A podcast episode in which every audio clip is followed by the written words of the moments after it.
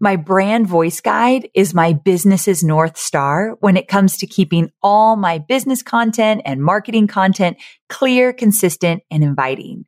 That's why I created the brand voice guide outline you wish you had sooner, which is a free resource to help your business experience the same as mine. So all you have to do is plug in your business details into the given outline that I've created that has all the essential components of a brand voice guide. So you don't even have to pay to get it created like I did. You can plug in your information and you'll be well on your way to having a cohesive voice across all brand assets. And I've even shared my own brand voice guide with you so you can use it as a reference as you craft your own. It's like having a mentor right by your side.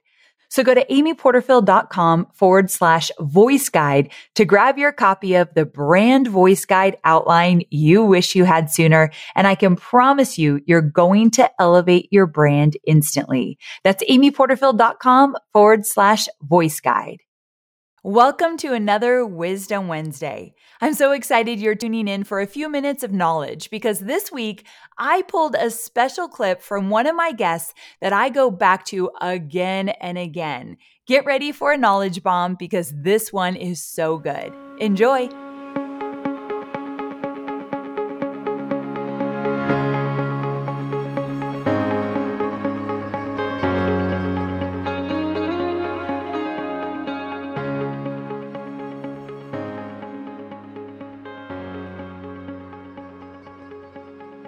So I like to use the phrase habits are the compound interest of self improvement.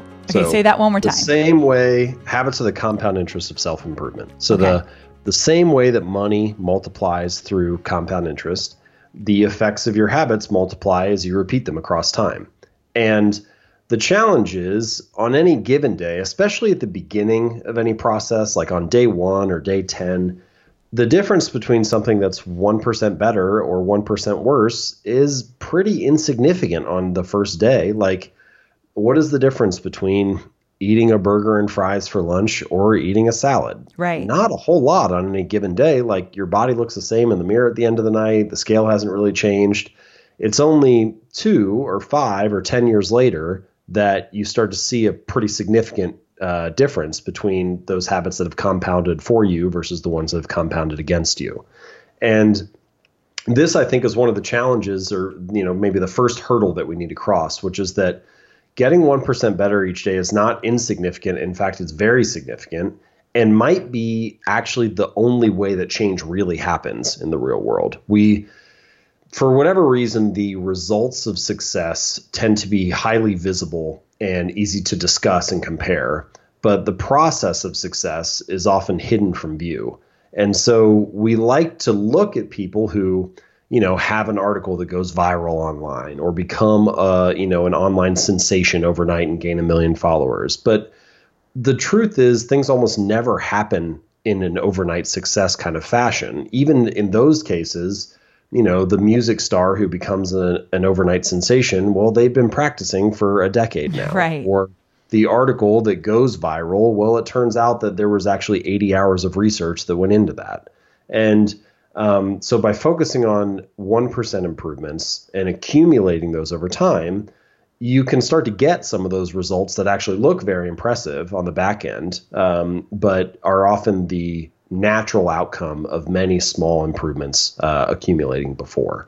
And that I think is why one of the reasons why I believe habits are so significant is that they offer perhaps the best avenue for getting those 1% improvements each day. Because if you can just build a slightly better habit, then you can just let that compound for you day in and day out.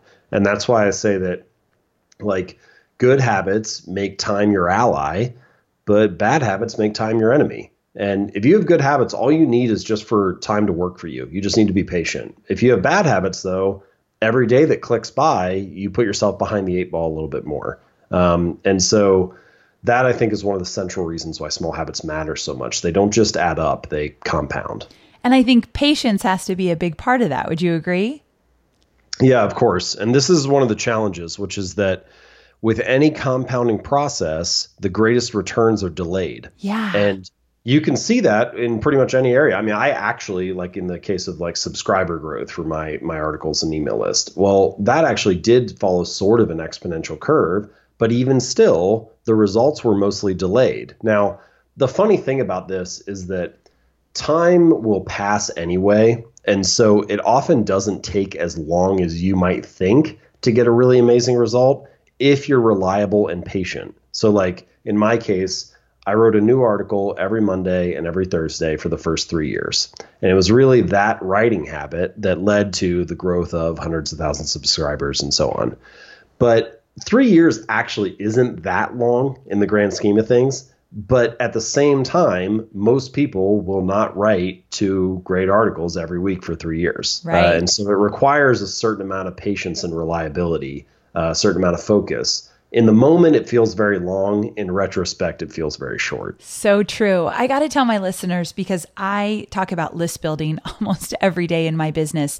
And when i picked up your book and you had a story around building your subscriber list i was so surprised i didn't think i'd read that between the pages of this book